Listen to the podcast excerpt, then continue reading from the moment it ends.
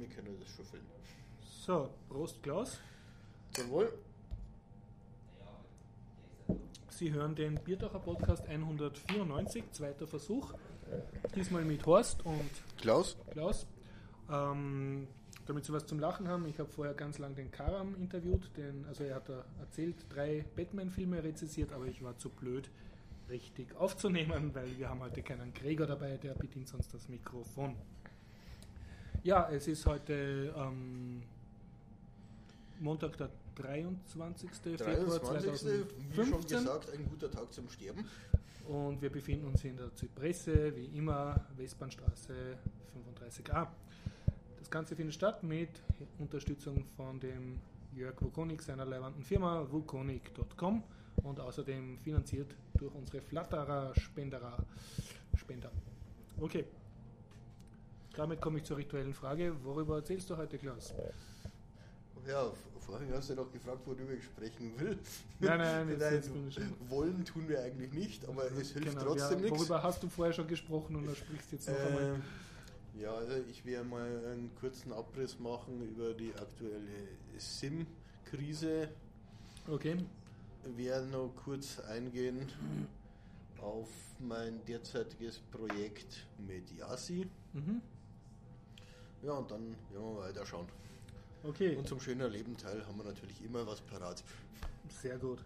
Ich habe nur ein paar kleine Themen. Äh, Es ist eine neue Linux Voice herausgekommen, die E-Book-Zeitschrift. Und ich kann berichten über Unterrichten mit Python, also Python im Browser. Und außerdem habe ich noch ein schönes E-Book über alte Technologien, alte Mediatechnologien. Tja, dann würde ich sagen, fangen wir mit dem Schlimmsten an. Ja, es bleibt mir leider nicht der Sport. Machen wir es kurz, es muss sein. Nein, wir machen es nicht kurz, wir machen es so ausführlich wie notwendig. Und ja, es ist mir einfach zuwider, überhaupt das Thema anzuschneiden. Aber ich habe ich hab halt lange überlegt, ob, ob ich überhaupt darüber reden soll. Aber ja, Aber du opferst dich und teilst deinen Grant jetzt allen Bierdacher Podcast-Hörern mit. Ja, das- Apropos, machen wir das schnell, äh, darf ich das kurz noch vorher reinschieben? Wir haben ein Hörerfeedback. ja gut, ma- machen wir Hörerfeedback zuerst. Hörerfeedback immer ganz wichtig. Ja, das, Also das vielen Dank fürs Hörerfeedback, das war der Alex, oder? weiß ich jetzt Okay. nicht mehr. verzeih mir, ich bin beim Zweitbier und, und vorher hätte ich es noch gewusst. Äh, ja, also grundsätzlich erstmal vielen Dank für das Feedback. War natürlich absolut korrekt. Äh, in der Substanz ging es darum, als Feedback zu, meinem, äh, zu meinen Aussagen zu X-Ortidos, dass man da einfach Fail-to-Ban verwenden könnte. Grundsätzlich richtig, absolut. Äh, Habe ich auch installiert. Nur unter meiner Distribution gibt es ja gewisse Konfigurationsprobleme. Also sprich, ich bin einfach zu blöd, das vernünftig ans Laufen zu kriegen. Und habe das dann einfach damit gelöst, dass ich in meinem äh, Router die Firewall aktiviert habe und diesen Adressraum einfach rausgenommen habe zum einen. Und außerdem habe ich jetzt vor ein paar Tagen äh, in, SS, äh, in SSH-Port von 22, äh, also extern weggelegt auf, einen, auf einen höheren. Und damit ist das Thema für mich sowieso gestorben. Wobei Fail to Ban auf der Liste ist, äh, was ich unbedingt noch machen muss. Also ich kenne das Ding nur äh, unter auch Linux habe ich da gewisse Konfigurationsprobleme. Okay. Ja, trotzdem nochmal vielen Dank für das Feedback und wird natürlich immer weitergeleitet. Äh, wenn Sie das äh, Themensammlung oder Feedback suchen, einfach auf Google Plus nach Biertaucher Podcast suchen. Na, also ich bin gern bereit, auch immer auf äh, entsprechendes Feedback dann einzugehen, vor allem wenn es derart qualifiziert ist. Äh, Okay. ja, Aber okay. jetzt das, das schlimme Thema. Gut, unangenehmer Teil. Ich habe es vorhin schon zum Horst gesagt. Ich komme im Moment vor, wie bei dem, beim Opening vom 30C3 Tim Britloff damals gemeint hat. Äh, wie war das? Ja, auch zweit Wir Bier. sind sprachlos, Äh, ganz schlimm. wir sind leer. We are speechless. Uh, this year we are speechless, we are empty. Hat er dazu gemeint, dass äh, beim C3 immer ein jährliches Motto gegeben hat und das Jahr ist ihnen einfach die Luft weggeblieben und es ist ihnen nichts eingefallen. Und Also einfach der emotionale Zustand im Angesicht dieser Ja. ganzen Überwachungsskandale und, und vor allem, wenn man, dann, wenn man dann noch betrachtet, dass der 31C3 äh, ein New Dawn war. Ja, mhm. Also da Ja, wird da ja, wird's dann, da wird, da wird's dann schon extrem zynisch. Mhm. Und ja, ich bin in der Richtung extremst angepisst. Kann gar nicht sagen. Es, es steht mir wirklich bis oben mal langsam an. Okay, schnell Und- zusammengefasst. Und Also, dann solche Statements wie von der A1, das ist dann irgendwie leicht belustigend also gefunden. wir sollten noch sagen, worum es geht. Also britische und amerikanische Geheimdienste haben die ganze Handykommunikation gleich beim Hersteller abgefangen, indem sie So, ja, ja, man sollte vielleicht den Angriffsvektor kurz erklären. Ich gehe geh grundsätzlich davon aus, dass es eigentlich jeder weiß, aber nur um es kurz zu machen, ja, es ist der simpelste Angriffsvektor und darum hat man übersehen. Also was haben diese Geheimdienste illegalerweise, wurden jetzt auch verurteilt, Äh, Geheimdienste machen alles Ja. illegal. was haben die getan? Sie sind direkt zum Hersteller Sie sind gegangen bei, von Handy beim Chipkartenhersteller für die SIM-Karten, bei äh, Gemalto unter Mhm. anderem, aber auch ein weiterer deutscher Hersteller wurde genannt, bei denen dass man es jetzt eigentlich ziemlich sicher weiß. Weitere sind nicht Und ausgenommen. was haben Sie da gemacht? Sie haben sich die, die Private Keys von denen geholt? Oder Äh, die so, so eine SIM-Karte wird ausgeliefert mit einem entsprechenden eindeutigen Schlüssel. Mhm. Den hat normal, der hat normalerweise nur auf der SIM-Karte Platz und Mhm.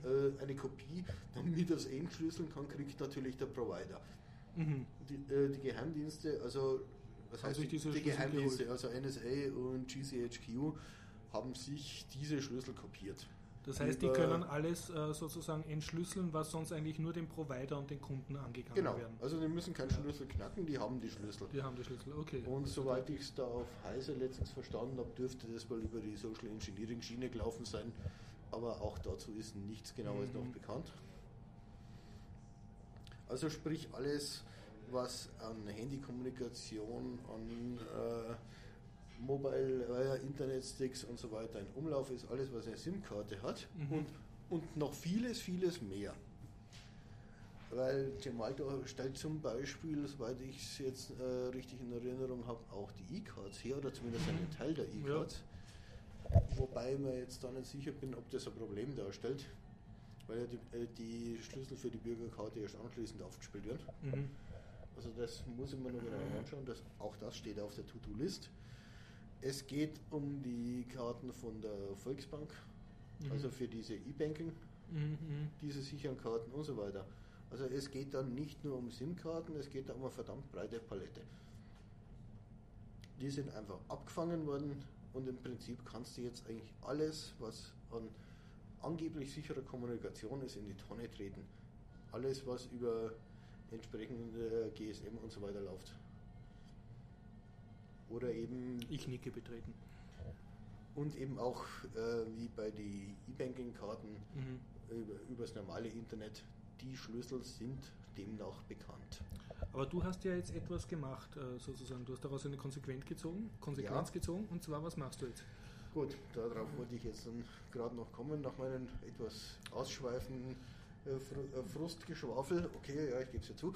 Äh, nee, also seit gestern bin ich auf dem Punkt, dass ich sage, okay, Internet über äh, Handy nur noch per VPN. Ich habe mir einen kostenlosen VPN-Anbieter geholt. Ähm, Virtual, Virtual Private Network. Ja, ja, genau.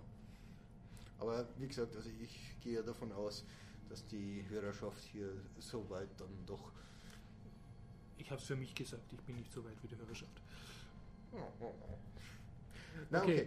auf Also- jeden Fall, du hast jetzt eine also Firma, die könnte irgendwo sein in Malaysia, in Holland. Und die macht sozusagen, wenn ich das richtig kapiert habe, eine Art Tunnel durchs Internet zu deinem Handy. Genau. Und, und Einen virtuellen Tunnel. dieser Tunnel ist im Prinzip nichts weiter wie eine.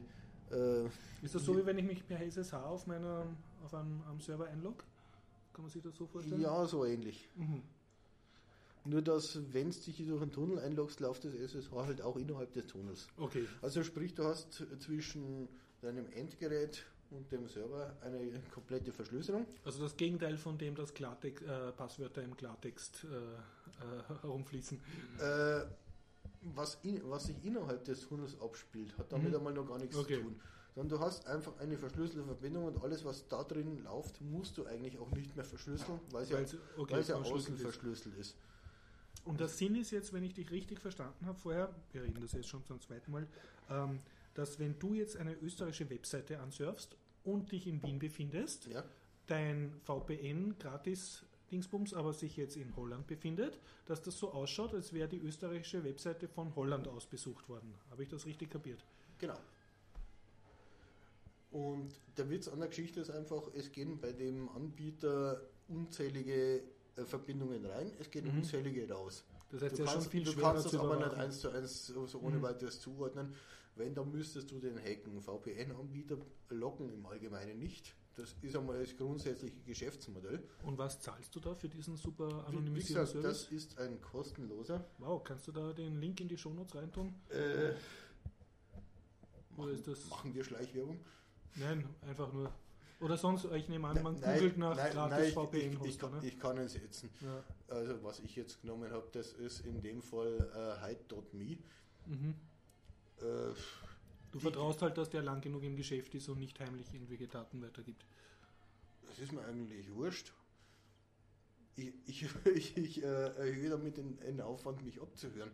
Ja, aber die ganze Firma könnte ja wieder eine, eine, eine Fake-Firma sein von einem bösen Geheimdienst. Das natürlich. Um so Leuten wie dich, das nennt man ein, ein Honeypot nicht, oder? So. Ja, ja, das, die theoretische Mö- Möglichkeit besteht natürlich. Aber das, okay, das, hast Risiko bei jedem Anbieter. Also irgendwo musst du dann mal aufhören. Ja. Der äh, grundsätzliche Sinn besteht einfach darin, den Aufwand für die zu erhöhen, deine Verbindung zu entschlüsseln. Okay. Weil die müssen ja erstmal rausfinden, zu welchem VPN-Anbieter das du schickst. Aber mir wächst gerade ein kleiner Aluhut. Wäre das nicht äh, äh, umso logischer dann, dass ein, ein Geheimdienst, der jetzt abhören will, jetzt lauter solche Virtual Hosting-Firmen auf, aufmacht, um so Leute wie dich, die was zu verbergen haben, anzuziehen? Und die dann gratis. Also, Juhu, die also, Paranoia also steigt. erstens grundsätzlich, ja, kann man schon machen. Zweitens, ich bin stolz darauf, äh, dass ich verbergen, äh, dass ich nichts zu verbergen habe. Haha, also das heißt, du machst dir dann wenigstens Arbeit. Ne? Es geht um nichts anderes. Okay. Es geht einfach rein ums Prinzip. Was ich, trotz, was sich mir trotzdem nicht ganz erschließt als gläubigen Kapitalisten, äh, wie, wie funktioniert das jetzt, dass die VPNs ein Geld machen? Blenden die dann Werbung in deinem verschlüsselten Stream ein oder, Nee, oder äh, wollen die, dass du dann irgendwas Besseres kaufst, was dann doch was kostet? eher, eher letzteres. Mhm. Also die bieten höherwertige Accounts an. Das ist halt so quasi der Bodensatz und in dem Fall ist es so, je, je nach äh, Auslastungslage ist deine Verbindung, die garantieren da 3 Megabit, Mhm. was natürlich vollkommen ausreichend ist für ein Handy. Ja. Weil das Handynetz gibt an die wenigsten Stellen mehr her. Mhm, mhm. Also man sollte halt dann nur nicht äh, 24-7 drin bleiben, Okay. sondern einfach von der Logik her nur einloggen, wenn man wirklich ins Internet geht und anschließend da wieder Und, ausloggen. und wie ist das jetzt mit dem Komfortverlust oder Geschwindigkeitsverlust? Wenn du jetzt mit deinem Handy von Wien aus irgendeine Webseite ansurfen willst, dann musst du 20 erst einmal 20 VPN Sekunden, aufmachen. dass ich das VPN aufmache. Und dann bist du aber spürbar nicht langsamer, als wenn du direkt surfen jetzt über Nee. deinen Provider. Okay. Nee. Wie, Super. wie gesagt, also die Geschwindigkeit ist in dem, also gerade auf dem Handy vollkommen irrelevant. Okay. Und ja, es geht über Apps mit Sicherheit schneller, dass man das direkt anwählen kann. Mhm. Nur, ich habe mir jetzt da keine App installiert und so weiter. Okay. Ich muss halt jetzt mal ins Einstellungsmenü Mhm. runter und Dafür könntest VPN. du jetzt sozusagen, wenn du das eh machst, dir jetzt auch dauernd den E- VPN wechseln, ne? um noch mehr Arbeit und Verwirrung Natürlich. zu stiften. Ja, also einmal ein kostenlose VPN in- gibt's genug. Ja. Mhm. Ich meine, wenn man das öfter macht, kann man sich natürlich überlegen, für ein paar Euro im Monat äh, wirklich ein äh, VPN zu nehmen. Mhm. Mhm. Aber das- das war jetzt einfach so mal als Sofortmaßnahme. Es war mir Mhm. auch ein persönliches Bedürfnis. Okay, ja. Nicht um mich zu schützen, sondern einfach um denen mehr Arbeit zu machen. Also du machst sozusagen ein virtuelles Statement. Meine Daten kommen durch den Tunnel, nimm das. Nee, es geht einfach niemandem was an. Okay, okay. Und das ist für mich die Konsequenz aus der ganzen Geschichte. Und ja, es war eigentlich, so wie ich vorhin schon gesagt habe, es war absehbar. Es okay. ist wirklich der primitivste, einfachste Angriff, den man sich vorstellen kann. Es hat eigentlich jedem klar sein müssen, dass das der Angriffspunkt ist und jeder hat die Augen davor zugemacht. Zumindest ich und ich bin mir sicher, ich bin in guter Gesellschaft. Also ich war da sicher Wir der wurden Einzige. abgehört und fühlen uns jetzt befleckt oder wie nennt man das? Nee, Natürlich, wenn es sowas angreifen will, dann gehe ich natürlich zum Hersteller und dann versuche ich natürlich, dass ich vom Hersteller die Schlüssel abgreife. Weil ein Schlüssel, den ich, nicht, äh, den ich habe, den muss ich nicht, äh, nicht irgendwie äh, äh, hacken. Mhm. Ist ja allein vom Rechenaufwand. Ich meine, wir reden hier von äh, circa, äh, wie viel war das? Ich weiß nicht mehr, wie viel Millionen, mhm. genau 2 Milliarden SIM-Karten im Jahr. Also die, wenn du alle hacken sollst, dann hast du da hast gut was zu tun. Mhm. Also der Angriffsvektor ist eigentlich im Nachhinein betrachtet vollkommen klar. Es hat nur keiner drauf geschaut. Okay.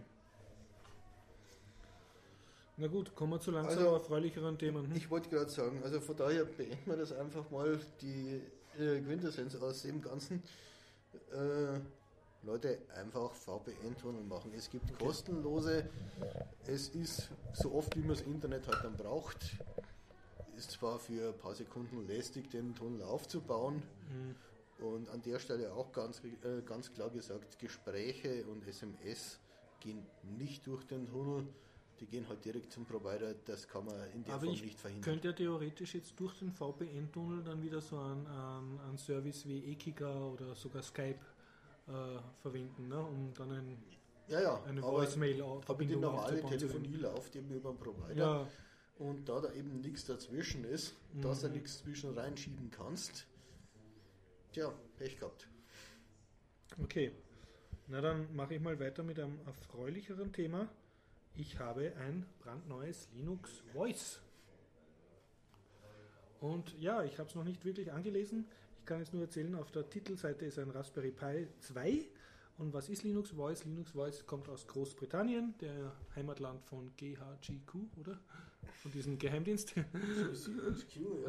Und ähm, ja, das ist eine, eine Zeitschrift, kann man auch auf Papier kaufen und ich habe mehrmals schon darüber erzählt, kommt eben auch im EPUB-Format heraus und hat den, die, meiner Meinung nach sehr, sehr nette und lobenswerte Eigenschaft, dass sie nach zehn Monaten alle ihre Hefte Creative Commons lizenzieren. Das heißt, man kann jetzt auf der Homepage hingehen und sich die älteren Hefte gratis anschauen und eben auch nicht nur gratis anschauen, sondern auch wirklich verwenden und daraus sein eigenes Zeugs machen, weil es halt CC lizenziert ist.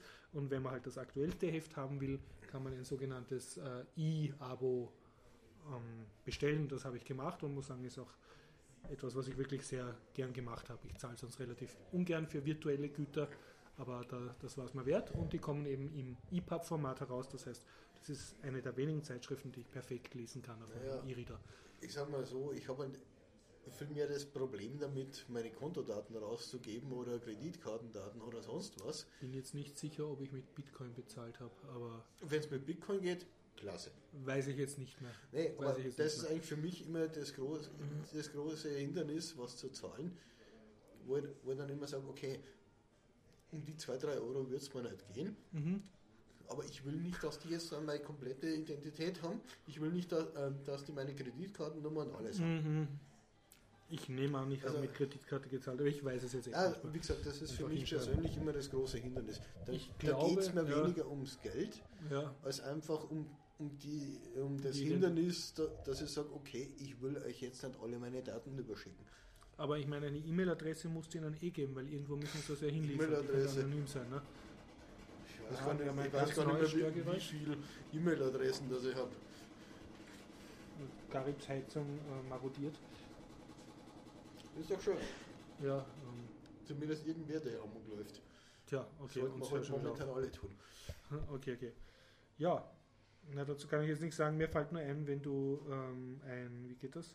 Wenn du eine Papierzeitschrift kaufst, musst du auch eine Adresse hinschicken, wo man, womit die Anonymität schon relativ verloren ist. Und Weil wir dabei sind. Geld. Wow, was ich hast du da für ein dickes Buch? ein kleines Buch heute aus der Bücherei geholt. Ja, und was kannst du dazu sagen? Ähm, noch nichts. Nee, ich, ich muss mich um äh, meinen Mail-Server kümmern. Okay, okay. Linux. ah ja, dein Mail-Server ist das große Projekt, was dich beschäftigt seit längerem. Lass mich noch kurz von dem Linux Voice äh, fertig erzählen. Ähm, ja, also ich habe es noch nicht ganz gelesen. Es ist über den Raspberry Pi 2 natürlich einiges drinnen. Und was ich sehr angenehm finde als Biertaucher-Podcaster sozusagen, es sind eigentlich Themen drinnen, die wir im Podcast auch immer wieder behandeln. und sozusagen die auf der Biertaucher Podcast-Linie sind. Also die Zeitschrift, die sozusagen mit dem Podcast sehr kompatibel ist und nebenbei sind, haben sie dann halt einen großen Tipps, Tipp- und Tricks-Teil, ein bisschen was über englische Netzpolitik und ähm, dann halt äh, so Spielebesprechungen und Linux-Distro-Besprechungen und so. Also für mich ist es sehr Wie schön sieht zum es Lesen. mit deinem Beepie aus? Ist der zwischen BPI? Banana Pie? Ja, mein Banana Pi, äh, Themawechsel, der ist jetzt sozusagen als, im Einsatz als Samba-Server. Mehr kann er noch nicht. Den, den ganzen, ja, aber das kann er gut. Und den ganzen X-Server, den ich aufgesetzt habe, habe ich jetzt eigentlich nie gebraucht. Das heißt, ich werde wahrscheinlich deinen Ratschlag von letzter Serie, äh, vom letzten Biertaucher-Podcast befolgen und den X-Server wieder demontieren. Genau, weil das alle wäre meine, Frage gewesen, für was brauchst du ein X? für nichts, wie du gesagt hast. Ich habe einfach eine Freude gehabt, ihn aufzusetzen. Aber alle meine Schüler arbeiten jetzt derzeit auf meinem Banana Pi und nicht am, Entschuldigung, auf meinem Raspberry Pi und nicht auf dem Banana Pi. Der Banana Pi ist nur dazu da, dass er meine große Terabyte Festplatte bedient und meinen Fileserver. Du hast da ein Terabyte dran gehängt. 2 Terabyte. Und mit was willst du das vollkriegen? Porn? Äh, nein, äh, mit, wenn du das genau wissen willst, mit, ähm, ähm, es gibt so TV-Serien.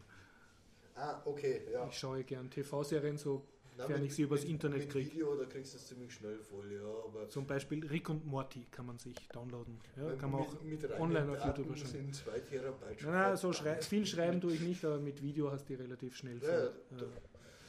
Und es, ich nehme halt sozusagen für diverse im Haus verteilte PCs und Laptops, die haben jetzt alle eben einen gemeinsamen, eine gemeinsame Festplatte. Also Ja, missbrauche ich es als NAS. Ist doch super. Ja, und, und äh, keine Ahnung, vielleicht baue ich mir noch eine eigene OnCloud oder so, das weiß ich alles noch nicht. Ja, ja. Weil mit dem Da Server kommt ja die Lust Mal damit was zu machen. Mit der OnCloud 8. Ja. Also ich habe es ich hab's noch nicht zusammengebracht, aber vielleicht wird es Ich habe mir das letzte Mal nach deinem Statement hier Mhm. vorgenommen, mir das mal wieder anzuschauen. Okay. Aber ich will mir momentan so viel anschauen. Also der, ja, der Tag müsste um die 60, 70 Stunden haben. Ich kenne das ja. Und man braucht ja auch Zeit, um in die Luft zu schauen und essen und schlafen Vor und allem, so. man braucht einmal Zeit, um mal wieder runterzukommen. Genau. Ja, ja. Weil gewisse Aktivitäten auf dem Serverniveau treiben den Blutdruck dann doch ganz schön an.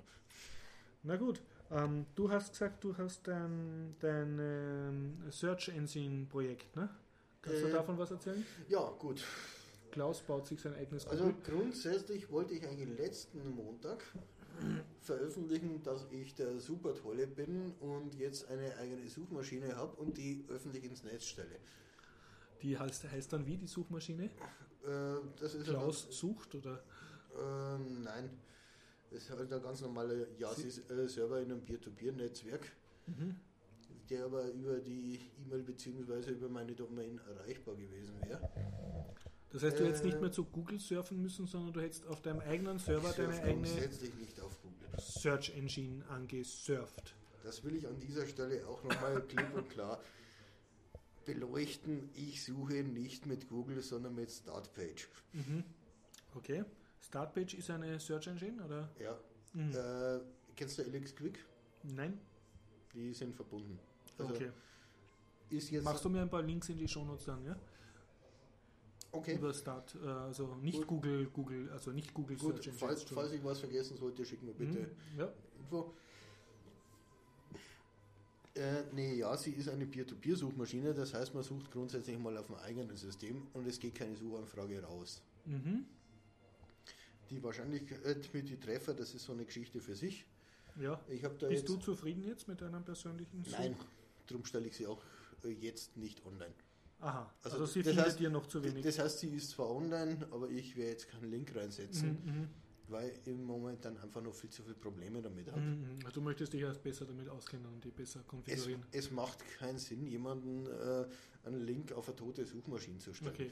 Also, Und jede Suchmaschine hat dann, crawlt dann sozusagen ihren eigenen Index und baut sich seine, ihre eigene Datenbank auf. Sehe ich das richtig? du kannst lokal crawlen und, Ja. und du kannst auch äh, über das Netzwerk crawlen. Mhm. Das heißt, es gibt dann Server, die nehmen deine Crawl-Commands an. Mhm. Das ist also ein Punkt. Also ich habe Das heißt, du lässt jemand anderen Ich hab suchen auf bisher nur gefunden. Dass entweder jeder User crawlen kann Mhm. oder eben ich muss mir extra einen Account machen und das zulassen. Mhm. Letzteres ist völlig unsinnig, Mhm. und ersteres ist in der Praxis unsinnig. Mhm. Das ist auch so ein Punkt, weil in dem Moment, wo man jemanden den Crawler anschmeißt auf den Bananapie, Mhm. da ist dann irgendwann mal Schicht im Schacht. Okay, aber wir zwei könnten jetzt uns gegenseitig, wenn wir das auf unserem Banana Pi In diesem installieren würden. Moment crawlt das Ding gerade einmal äh, Spielen, Programmieren, AT. Ah, sehr gut, das könnt ihr selber brauchen. Das weiß seit, ich endlich, was auf meiner eigenen seit, Webseite ungefähr los ist. zwei, seit ungefähr zwei Tagen. Wie, Entschuldigung, ich habe ja, ich meine, ich habe ein kleines Doku-Wiki und, und, und ein paar Biertaucherfolgen drauf, aber warum braucht er zwei Tage, um die zu Drei crawlen? Ebenen. Ah, das heißt, wenn auf meiner Seite ein Link ist, surft er dorthin und schaut, was dort für Links sind. Genau, er geht auf drei Ebenen. Also in der jetzigen Einstellung. Die kannst du auf 10 und 15 Ebenen ausstellen. Nur dann brauchst Okay. dann brauchst du halt irgendwann so Google Das Storage. ja, ja, aber Also- das ist ja urgeil. Nicht eine Storage bei Google, Ja, sondern ein Storage so groß wie in Google hat. Ja, ja. Um eben die Welt auf deinem Und Bananapie genau, abzuspeichern. genauso eines der Probleme noch, Mhm. äh, er speichert das nicht so richtig auf die Festplatte rüber in Suchindex. Sondern, Er versucht, er versucht es immer aus dem Arbeitsspeicher rauszumachen. ah, das natürlich nicht so gescheit ist. Ich bin, heute habe ich geschaut, ich glaube bei 14.000, 16.000 Seiten, irgend sowas in der Mhm, Größenordnung. Nur es ist halt einfach viel zu wenig. Aber mir, mir fällt jetzt gerade was ein, also äh, ganz konkret. Mein, also meine Spielen, Programmieren Seiten und so äh, sind ja auch gewisse tote Links drauf. Kapiert er, dass ein Link tot ist? Also könnte er mir da sozusagen gleich eine Crawl-Warnung schicken, wenn er mich eh crawlt? Gute Frage, bin ich jetzt überfragt. Okay, ja. Ich nehme an, es gibt auch irgendwie ein öffentliches Tool dafür, aber ich habe mich nie wirklich damit beschäftigt. Ich, ich, Ich habe Äh. gemerkt, wie ich alte Blogposts jetzt einmal so importiert habe, dass dann die Hälfte der Links nicht mehr funktioniert, weil die einfach schon tot sind. ich kann mal, jetzt wo du sagst, ich kann mal einen Bekannten anfragen, ob Mhm. der da irgendeine Routine hat, die das automatisch checken kann. Weil das wäre nett, wenn ich täglich einfach oder irgend- überhaupt so per E-Mail eine Liste kriege, diese und diese Links funktionieren nicht und bringe mal deine mir, Homepage schick mir da morgen mal eine E-Mail, Okay. dann äh, schicke das weiter. Ich glaube, ich kenne da jemanden, der da vielleicht eine Idee Mhm. dazu hat. Okay. Äh, ja, wo waren wir jetzt gerade noch? Ja, genau. Yandex. Äh, nein, nicht Ja, Yandex. nicht, ja, wie heißt das? Sin, Yasi. Yasi schon. Ja. Aber ist schön, dass du inzwischen Yandex kennst. ja, das ist deine E-Mail, ne?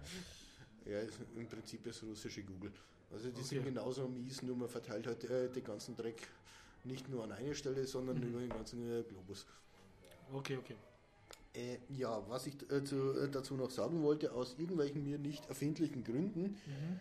ist Yasi in der Version, was ich habe, im SSH so derart langsam, Mhm. dass ich für den Seitenaufbau eine Minute brauche und Ui.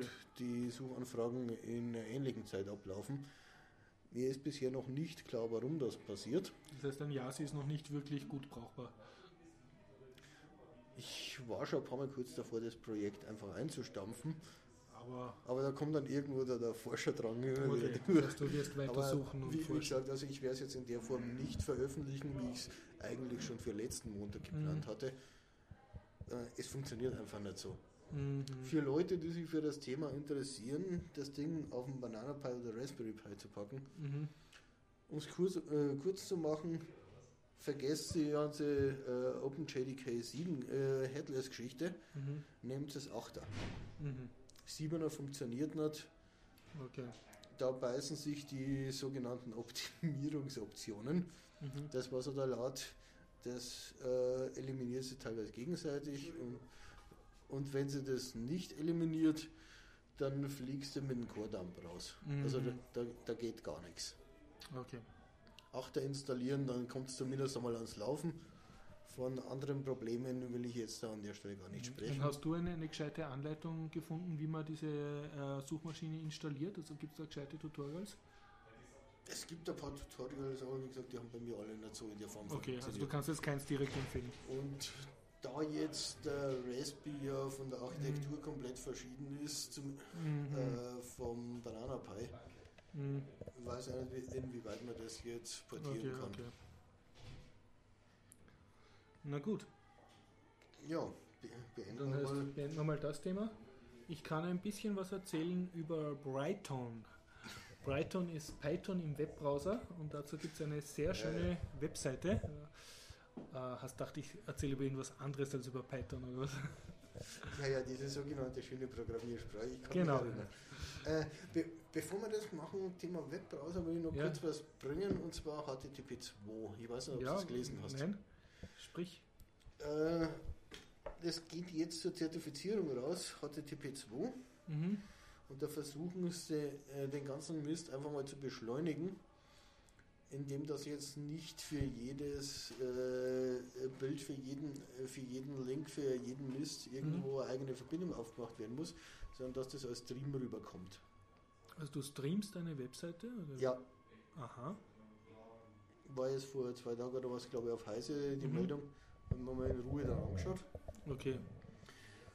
Auf den ersten Blick sehr interessant. Und das Betrifft soll dann eigentlich- insgesamt ein schnelleres Surferlebnis? Ja, betrifft okay. eigentlich nur das Protokoll, was deutlich beschleunigt wird. Mhm. Nur, wie ich dann so ans Ende von dem Artikel gekommen bin, da ist Mhm. man dann auch schon wieder ganz Mhm. Mhm. ungut worden.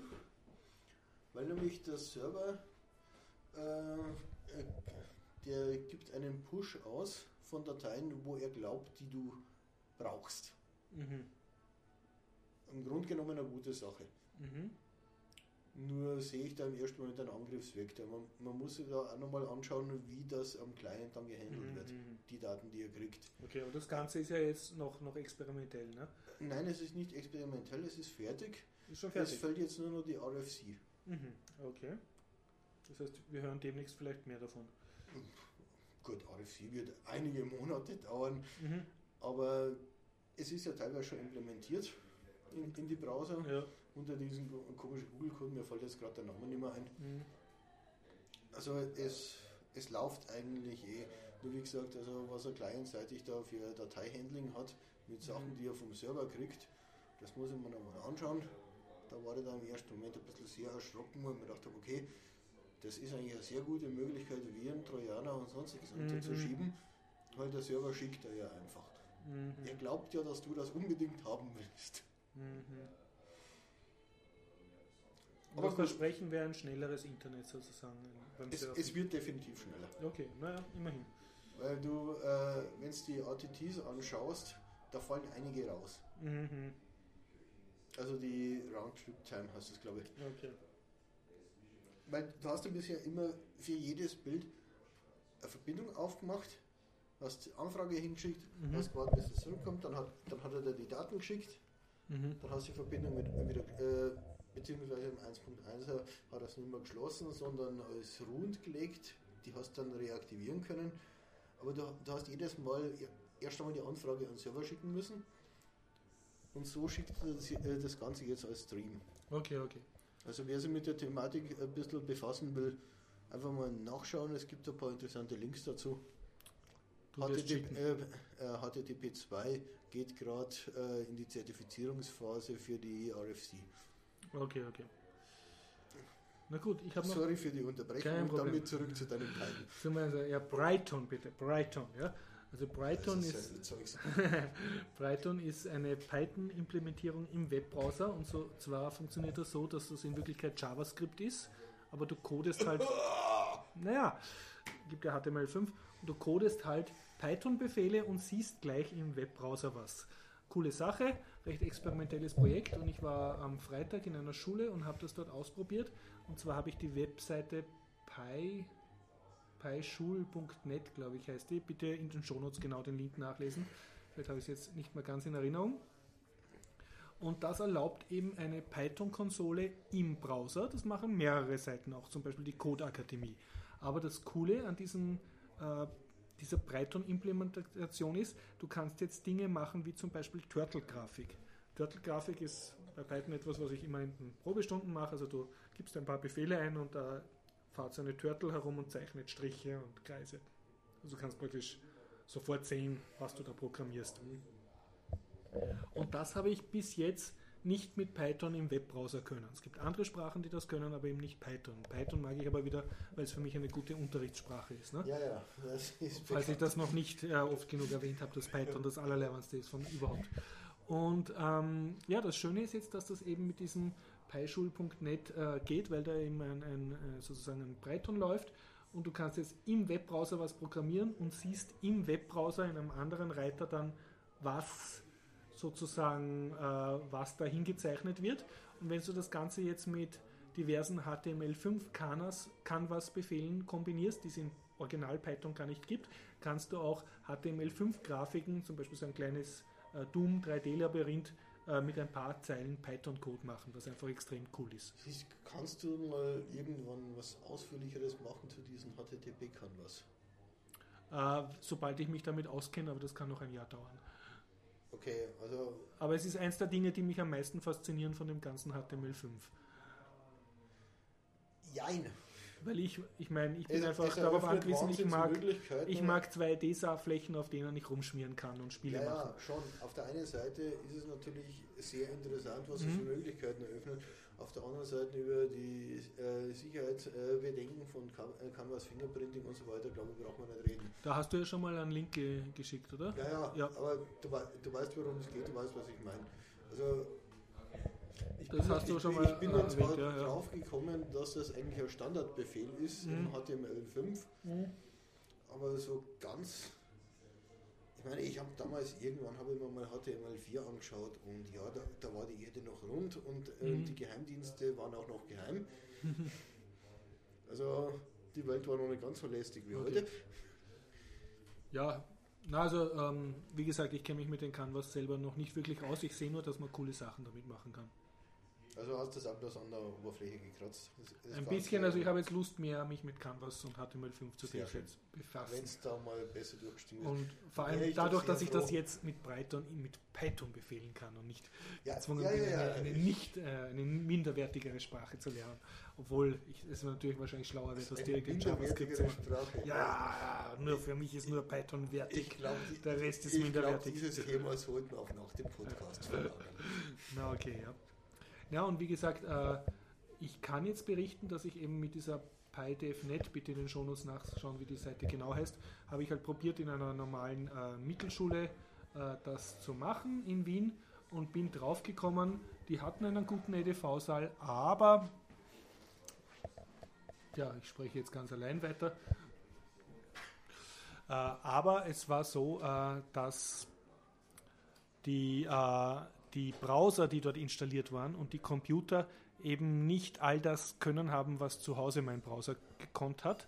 Das heißt, ähm, wenn da jetzt zum Beispiel ein Firefox äh, Browser war und ein Internet Explorer, dann haben die unterschiedlich viele Beispiele von diesen Brighton Examples äh, darstellen können und manche, speziell gerade die, die ich gebraucht habe, wurden dann eben nicht dargestellt. Das heißt, ich bin dann zurückgefallen auf relativ primitives Python-Coding, was also sozusagen in der Textkonsole ähm, funktio funktioniert hat, also wo es nur eine Texteingabe und eine Textausgabe gibt. Die Texteingabe wird dann mit so einer JavaScript-Inputbox äh, gemacht und das war dann, also es war für die Stunde, die ich dort gehalten habe, ausreichend, aber es war halt nicht ganz das, was ich mir erhofft habe. Und meine gelernte Erfahrung war also, bevor man einen Workshop macht, wo man dann sagt, ja, ich bringe euch jetzt Python im Browser bei, also Python im Browser und ihr müsst gar nichts lokal installieren, ich brauche nur einen funktionierenden Webbrowser. Äh, guter Tipp, vorher anschauen, ob dieser Browser wirklich das kann, was man selber machen will. Die ernüchternde Erfahrung war halt, dass das nicht alles so gut geht, äh, wie man es von zu Hause gewohnt ist, sondern dass das auch sehr auf den Browser ankommt. Und äh, wer, wer sich mit dem Thema Python im Browser beschäftigen will, also einfach auf die python.org Homepage gehen, da ist schon auch so ein kleines Browserfenster, wo man direkt im Browser Python-Befehle, also mit einer Shell, äh, machen kann. Aber diese ganze PyDevNet-Sache äh, ist wesentlich besser, da kann man auch wirklich Skripte abspeichern und auch wirklich Grafiken programmieren. Ja, eben äh, wärst du jetzt nicht am Klo gewesen, sondern hättest aufgepasst, während ich geredet hätte, hättest du das gehört. Äh, das war eben. ja, ja, das wollte ich sehen, dass es Prioritäten gibt, aber fühle mich trotzdem. Naja, ähm, es ist eben so, dass das nicht überall gleich gut funktioniert, sondern man muss wirklich vorher ausprobieren, ob das auf jedem Browser auf jedem Betriebssystem, mit dem man das vorführen will, auch funktioniert. Meine Erfahrung ist halt, dass manches funktioniert, aber nicht alles, und zwar in Abhängigkeit vom Browser. Aber genau das Problem kenne ich nämlich von äh, Arduino-Implementation,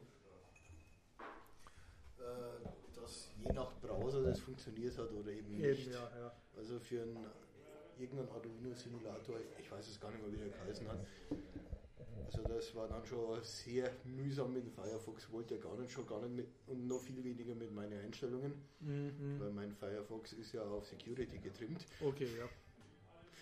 Und dann habe dann mal durchprobiert, in welchem Browser funktioniert es denn eigentlich. Alles klar.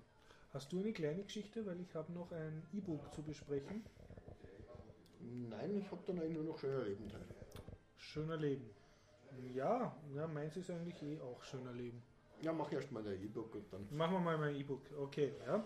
Also ich habe jetzt ein ganz schönes E-Book und zwar, das hat den super Titel The Dead Media Notebook. und das ist von, äh, von, tja, wenn ich das jetzt wüsste, wie man da auf Seite 1 blättert, dann könnte ich das auch sagen. Aber ich glaube, es ist von einem berühmten Cyberpunk ähm, Um Gottes Willen, das böse Autor. Wort. Aber ich weiß Cyberpunk jetzt leider nicht von wem. Jahren nicht mehr sagen. Bitte auf den Shownotes nachschauen, weil hier im E-Book sehe ich natürlich jetzt wieder nicht den, das auf der, was man sonst auf Seite 2 sieht, die, diesen, wie heißt das am Anfang eines Buchs, das Impressum oder das, wo steht der Verlag und der Autor und die wievielte Auflage. Okay, absolut sinnfreie Frage jetzt. Auf jeden Fall, was ist das Dead Media Notebook? Das ist ähm, das ist ein Medienprojekt und das ist jetzt einfach als zwar nicht frei lizenziertes, aber gratis runterladbares E-Book erhältlich.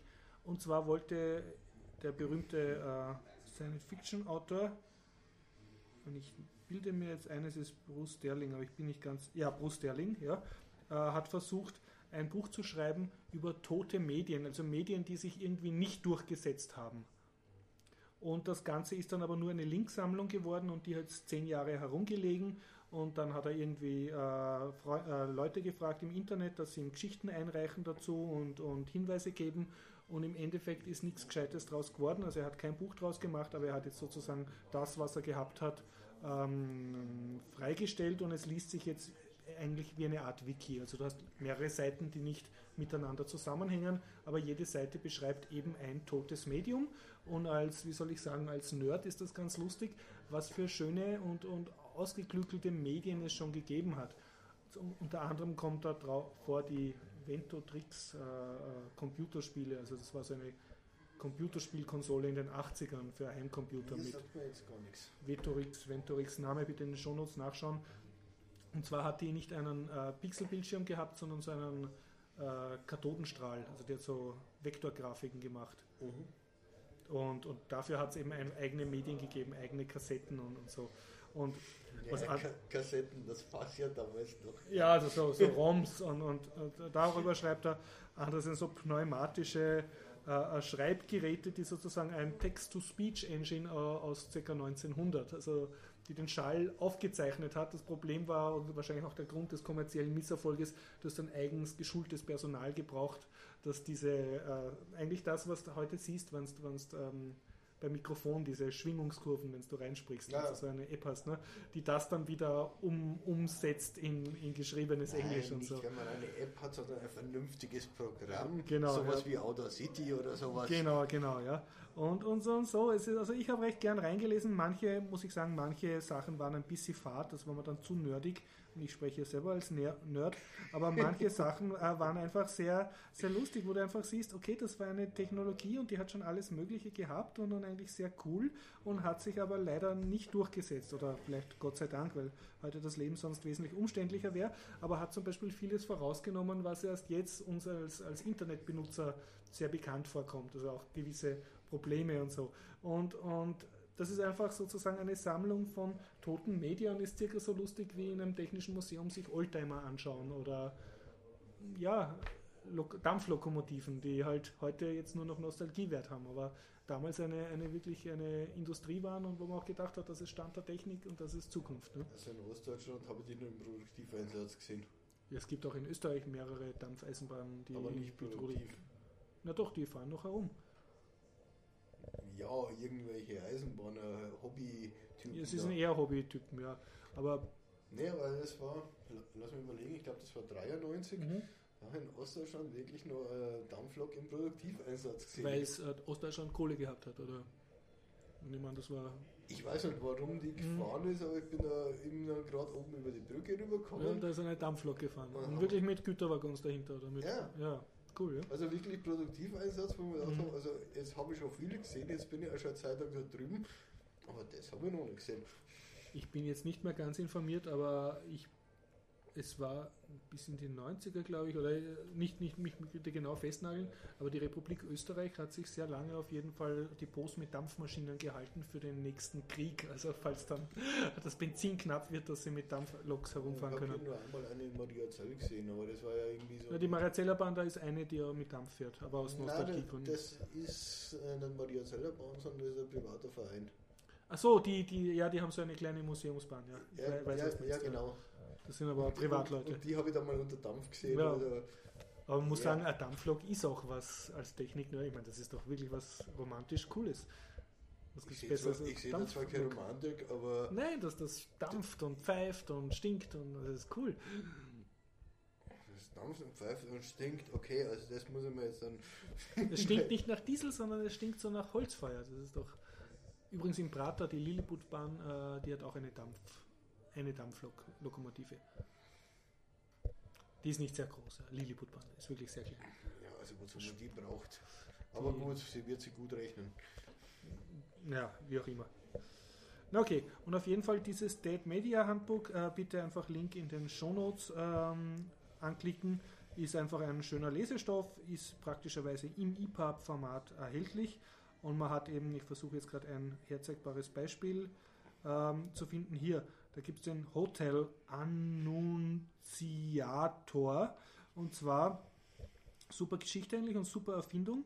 Äh, wenn ich jetzt gerade rausfinden würde, von wann das war, ich schätze um die Jahrhundertwende, wenn nicht ein bisschen früher, aber auf jeden Fall noch bevor das Telefon wirklich erfunden wurde und sich durchgesetzt hat, hat da jemand in seinen Hotels ähm, so eine Art Gerät gebaut, wo der Hotelgast ähnlich wie beim Schiff, bei diesen Kommando, äh, was man sieht, so in alten Ja. Schiffen, so aus Messing, diese Kommandosteuertafeln, hat er so auf einer riesigen Wählscheibe einen Befehl einwählen können und dann auf eine Taste drücken und unten in einem sozusagen bei der Rezeption äh, kam dann ein, ein Signal an, also Zimmer 17 braucht Friseur oder Zimmer 17 braucht äh, Essen und Kaffee oder Zimmer 17 braucht Masseurin oder was auch immer, ja. Also du hast sozusagen das, deine Ja. Befehle so eintastern können. Die Serie war wahrscheinlich sehr beliebt.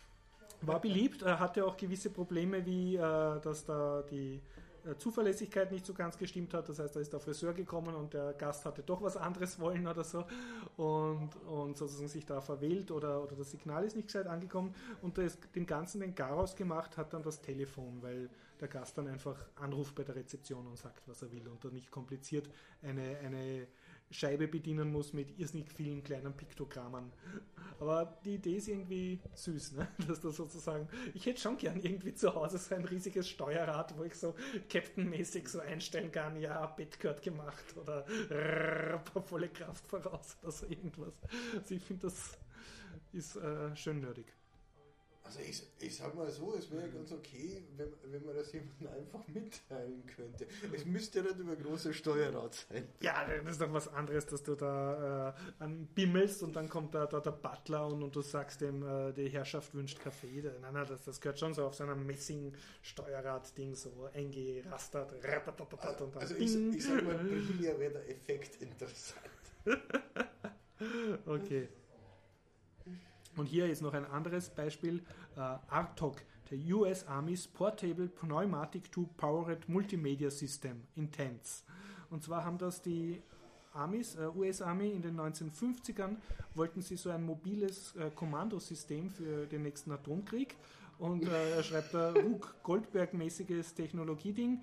Und zwar also wurden da mehrere Zelte gemacht und die haben dann mit pneumatischen Tuben sozusagen Infos, und jetzt kommt es, ist nämlich sehr internetmäßig, von verschiedenen Quellen, also Läufer zu Fuß, der Nachrichten bringt, also auch Funkspruch, also auch Telefon, also auch wahrscheinlich Brieftaube oder so. Diese ganzen verschiedenen Inputs wurden gesammelt, wurde dann, glaube ich, auf kleine Karten, wenn ich das richtig in Erinnerung habe, gestanzt oder fotografiert. Und diese äh, Info wurde dann per pneumatischen Tuben in mehrere Kommandozelte geforwardet mit einer erträglichen Verzögerung von nur fünf oder zehn Minuten. Und da haben die das dann auf so einer Art Bildschirm angucken können, die versammelten Stabsoffiziere. Ja, und praktisch ein, ein sehr frühes Multimedia- System. Also wenn ich mir das so anhöre, dann glaube ich fast, die haben das wirklich realisiert. Ja, es wurde auch in mehrere Prototypen Nein, nein, gemacht. weil das würde so manches in der jetzigen Politik erklären. Nein, das war, glaube ich, ein, ein Army-Projekt. Also das hat sich kommerziell nicht durchgesetzt. Aber es ist cool zu wissen, dass sowas gibt. Einfach bitte googeln nach ARTOC, A-R-T-O-C und ja, und schauen, was da halt, äh, was da halt rausgekommen ist. Und in diesem äh, Dead Media Handbook geht es halt um lauter solche Sachen, meistens so 100 bis 200 Jahre alt, die halt jetzt äh, eher unbekannt sind, aber sozusagen von Nerds gesammelt, die ein Herz für tote Technologien so als haben. spontane Idee, das könnte man einmal machen mit toten Spielen.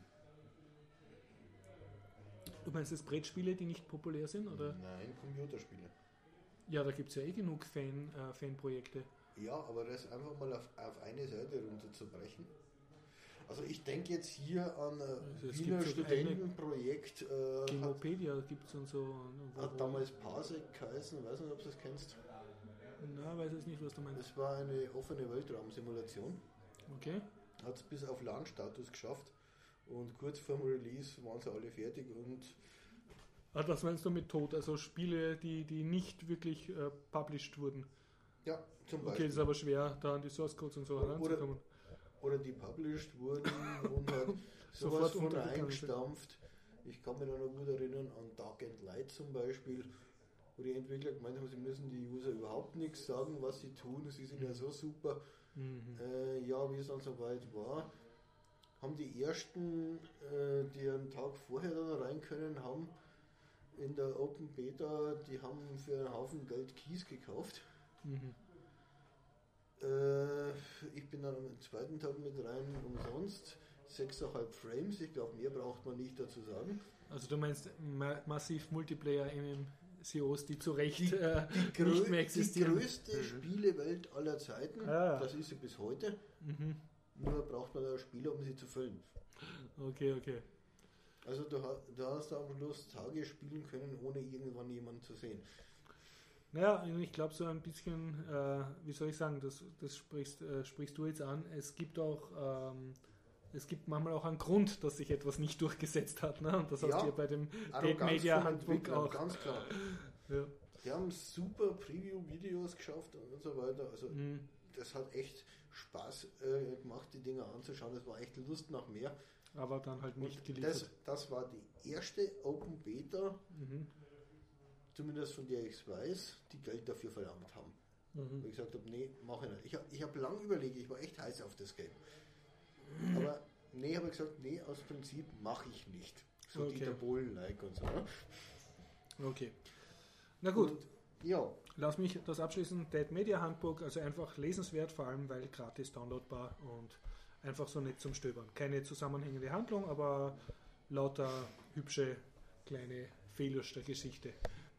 Kleine leider tote Medien. ja. Du hast gesagt, du hast ein schöner Leben Themen.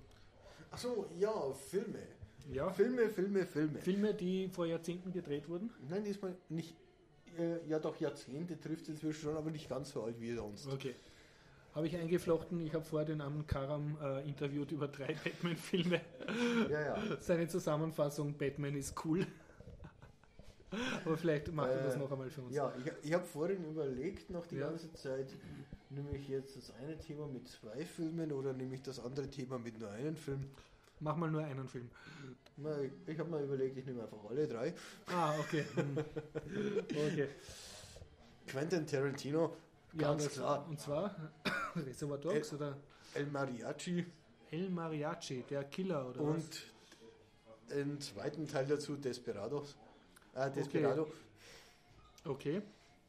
Sollte man sich unbedingt mal wieder angesehen haben. Aber war einer von denen nicht vor kurzem erst im Kino oder so? Ja, vor kurzem ist jetzt nicht Oder schon wieder ein Jahr her oder so? Ja, um die zehn Jahre oder na, noch länger. Na, na, okay, dann. Nee, also El Mariachi ist später gewesen, das war praktisch die Vorgeschichte zu Desperado, wenn ich mich jetzt da Mhm. richtig erinnere, von der Chronologie her. Mhm. Vielleicht kenne ich Also, den Film sogar. also welchen, das man zuerst anschaut, ist eigentlich relativ wurscht. Und nicht zu vergessen, John Carpenter Und zwar? gehört da immer wieder dazu. Äh, Das ist ja ein Schauspieler, oder? Oder Regisseur oder so. Regisseur. Aber was, welchen Film meinst du da? Verdammt, wie heißt jetzt wieder? Tja, Äh, genau, die Mächte des Wahnsinns. die Mächte des Wahnsinns. Fang vielleicht mit dem an, das klingt sehr gut. Ähm, ja, ich setze einen Link rein, anschauen. Achso, du sagst nur, man soll sich die Mächte des Wahnsinns ans- anschauen. Ist halt einer äh, von den klassischen Horrorfilmen in gewisser Weise, so wie es Carpenter halt gemacht hat. Und ist aber nicht lustig irgendwie, ist wirklich Horror. Ist, ist einfach mal wieder komplett was anderes. Es, Okay. ist, es ist halt Carpenter.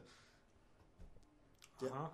Ich meine, der hat ja immer die komischen Sachen gemacht, so wie äh, Dark Star zum Beispiel, war ja auch vom Carpenter, Mhm. oder Ghosts of Mars, Mhm. ist ja glaube ich auch vom Carpenter, wenn ich mich richtig erinnere. Also es waren immer irgendwie so die Dinger, die halt irgendwie aus der Rolle gefallen sind. Okay. Also Mächte des Wahnsinns. Die Mächte des Wahnsinns, ja, das ist. Und das ist jetzt wirklich nicht lustig, das ist wirklich Horror oder irgendwie schräg. Äh, ja, das ist komplett schräg natürlich. Okay. Nee, Im Prinzip geht es um einen Schriftsteller, der verschwindet Mhm. und äh, einen Privatdetektiv, äh, einen Versi äh, Versicherungsdetektiv quasi, der Mhm. dem nachspüren soll Mhm. und dann einfach auf eine Realität äh, trifft, die so eigentlich gar nicht existieren dürfte. Mhm. Also, Mhm. also die Mächte des Wahnsinns stellt in gewisser Weise komplett die Auffassung von Realität in Frage. Okay. Und wie gesagt, am Schluss eskaliert es halt ein bisschen in den klassischen Horrorblödsinn. Mhm. Aber alles in allem, also sollte man mal gesehen haben. Okay. Und coolen Soundtrack dazu. Und du hast zwei andere Filme erwähnt? Ja, Mariachi, äh, Mariachi und Desperados. Desperado. Okay, und welcher war zuerst? Ich glaube Desperado und Okay. das Mariachi als Vorgeschichte zu Desperado. Er wurde dann- nachher gedreht. Um zu Aber da bin ich mir jetzt nicht Okay, ganz okay. sicher. Und die sind schon beide älter, sagst du, von Quentin Tarantino. Äh, ja, Quentin Tarantino, ich glaube, da braucht man nicht mehr dazu sagen. Okay, Geht gut. halt so ich überlege jetzt gerade, ob ich die kenne oder unter einem anderen Namen kenne oder so. Naja, Mariachi. Äh, Ah, Moment, ich weiß schon. War da nicht einer mit dem Johnny Depp, also ein Gitarrenspieler? nein, nein, nein. Äh, Desperado ist mit Antonio Banderas. Mhm. Äh, Musik war damals Los Lobos, wenn ich mich richtig erinnere. Mhm. Und Mariachi, äh, ja, Typ kommt in, die, äh, in eine Stadt als Mariachi, äh, sucht Arbeit und hat einfach nur den falschen Tag erwischt. Mhm. Okay. Und schlittert halt da so richtig rein. Und irgendwie, ja, es geht halt einfach alles voll im Bach runter. Okay, okay. Na gut, müssten wir auf YouTube genug Trailer finden und so, ne? Wir einfach verlinken. Äh, ja, ich werde es einfach auf Kino TV verlinken und fertig. Hey, Links sind legal. Ja. Okay, Es ist ja nicht so, dass ich es hochlade auf deine Seite. na gut. Okay, ähm, ja. Hast du sonst noch schöner Lebenthemen oder irgendwas? Oh, fällt mir spontan nichts mehr ein. Kannst du einen persönlichen Appell an den Gregor machen, dass er wieder kommen soll? Nein. Sehr nett. Gut, dann mache ich das. Äh, lieber Gregor, wenn du das hörst, bitte komm wieder, weil wir haben sehr lange gebraucht, um diesen Podcast aufzunehmen. Das, das mache ich erst dann, wenn, er äh, wenn er endlich einmal einen Schlüssel hochgeladen hat. Ah ja, stimmt. Also appellieren wir auch gleichzeitig an Gregor. Gregor legt endlich einen PGP-Schlüssel zu. Okay, aber genug Gregor geärgert öffentlich. Ähm, ja, ich schließe ab. Äh, oder hast du noch irgendwas? Nein, ich habe im Moment nichts mehr. Gut, ich schließe ab äh, mit dem täglichen Fostem-Interview, äh, was noch von der Fostem-Reise übrig ist. Und zwar eins, das mir schon sehr am Herzen liegt, äh, was ich letztes Mal äh, nicht zusammengebracht habe zu sagen. Und zwar, das ist die äh, Maria, eine ältere Dame, die habe ich am Matreya-Stand kennengelernt. Ich habe schon mal versucht, das zu erzählen. Und das war ein, äh, ein Fork vom, ha, jetzt weiß ich es nicht mehr, vom Ma- Mandrake Linux, kann das sein? Mandrake. Mandrake, ja. Also die, so eine, eine Fork von einem Mhm. Blabla Fork äh, und dann habe ich halt die interviewt und das war recht nett. Ähm, ich habe zwar jetzt nicht sehr viel über die Linux-Distro zu erfahren, außer dass da anscheinend sehr, sehr nette Leute drin sind, aber es wär, war sehr nett ihre persönliche Inter äh, Situation. Also sie hat sozusagen geschrieben, was, also gesagt im Interview, was ihr das gebracht hat, dass sie sich in einer Community engagiert als mh, ältere Dame sozusagen, wie sie da Freunde gefunden hat. Einfach das Interview anhören. Ich werde es gleich im Anschluss anstückeln. Ansonsten wünschen wir alles Gute. Oder wie sagt man, schöne Woche. Bis Ja. zum nächsten Mal. Bis zum, äh, bis zum nächsten Montag. Und jetzt viel Spaß mit dem äh, Interview von der FOSDEM. Grüß euch. FOSDEM, 1.2.2015.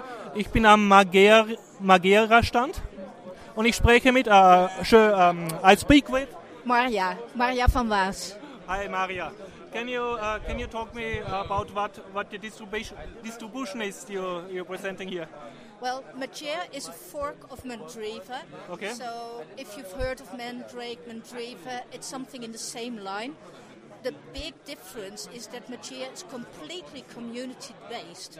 So there's no company uh, which is high up and telling to the. Uh, So you're the all volunteers. we're all volunteers and we decide democratically what's being done. Okay. Um, Has Magia a special focus, focus on design or focus on usability, or is it something you are very focused on?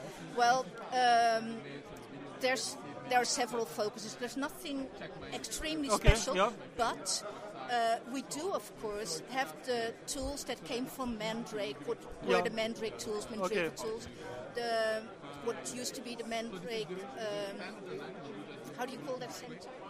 Center, center, centric. uh, the control center. Ah, That's okay, okay. Uh, so we have the Magia control center, and that's really nice because regardless of which desktop environment you use, uh, you have the same tool to change all kinds of Okay. settings, add a user. So one place to do everything. Uh, yes, and that Okay. is very nice, very convenient. Okay. How long are you using yourself this uh, distribution? How long Uh, since the beginning, since it started. So it's? One, it was on the 18th of September of 2010. 2000. Okay. Uh, Many that- years now. yeah, that uh, Magia uh, Yeah, was forked from Yeah. Mandriva. And um, I started using it some months later when the first alpha was Yeah. released, the first test version. And I've been using it since.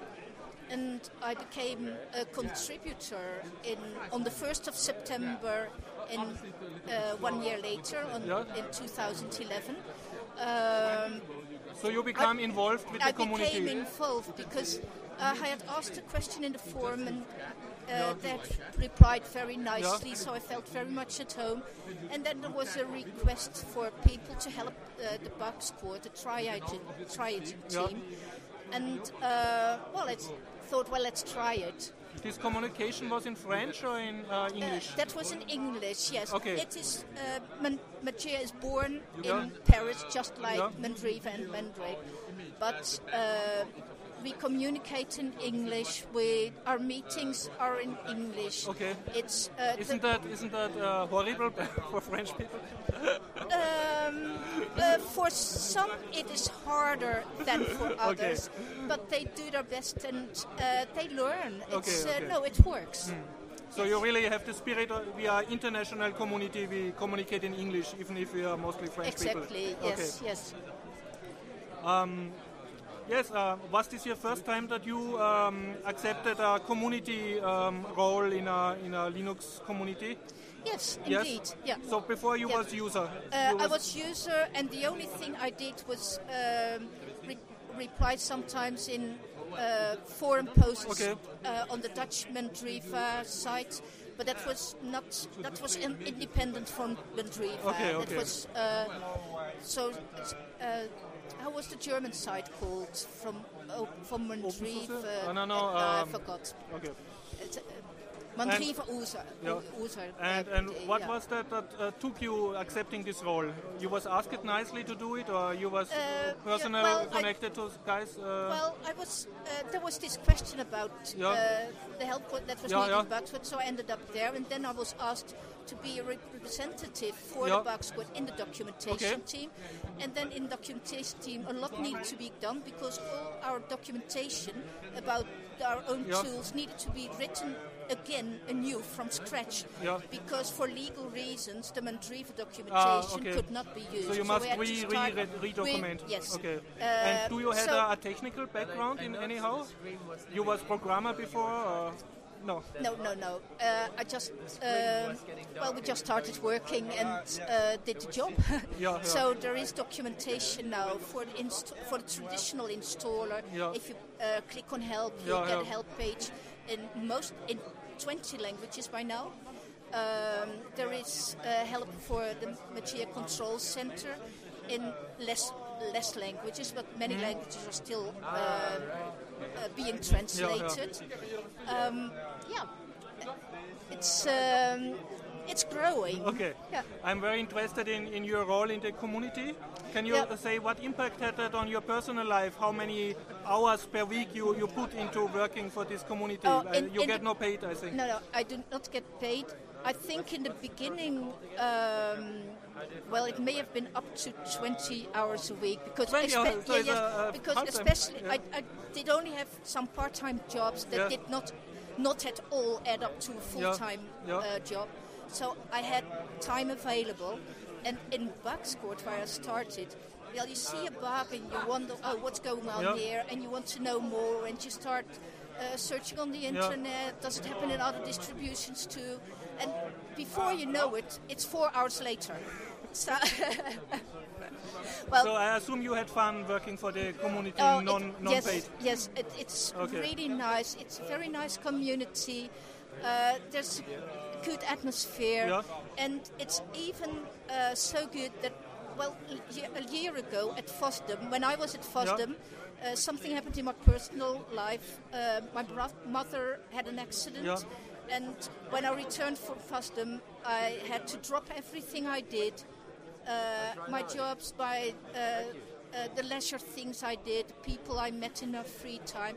I had to drop it all, go live with my mother, and help So you her. lost your social life. I lost my entire social life except for Magia. Magia was still there, and uh, that was absolutely fantastic. So even if you did nothing for the community in this time, I did uh, very Yeah, little. yeah. I tried what I could. Yeah. So sometimes I would uh, try to bug Yeah. report, or I would translate a little Yeah. bit, or Odd besides things, helping your mother. Besides helping mother, Yeah. easy tasks. I only Yeah, did yeah. easy tasks. I used to be in council before, but I stopped with that because I had no more time for that.